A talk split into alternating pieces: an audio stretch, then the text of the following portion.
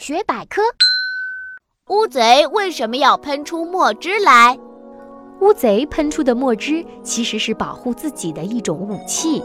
平时，乌贼漂浮在海面上，一旦遇到敌人向它扑来时，就立即从墨囊里喷出一股墨汁，把海水染成黑色，然后在这黑色的掩护下赶快逃跑。而且，乌贼的墨汁还含有毒素，可以让敌人尝尝苦头。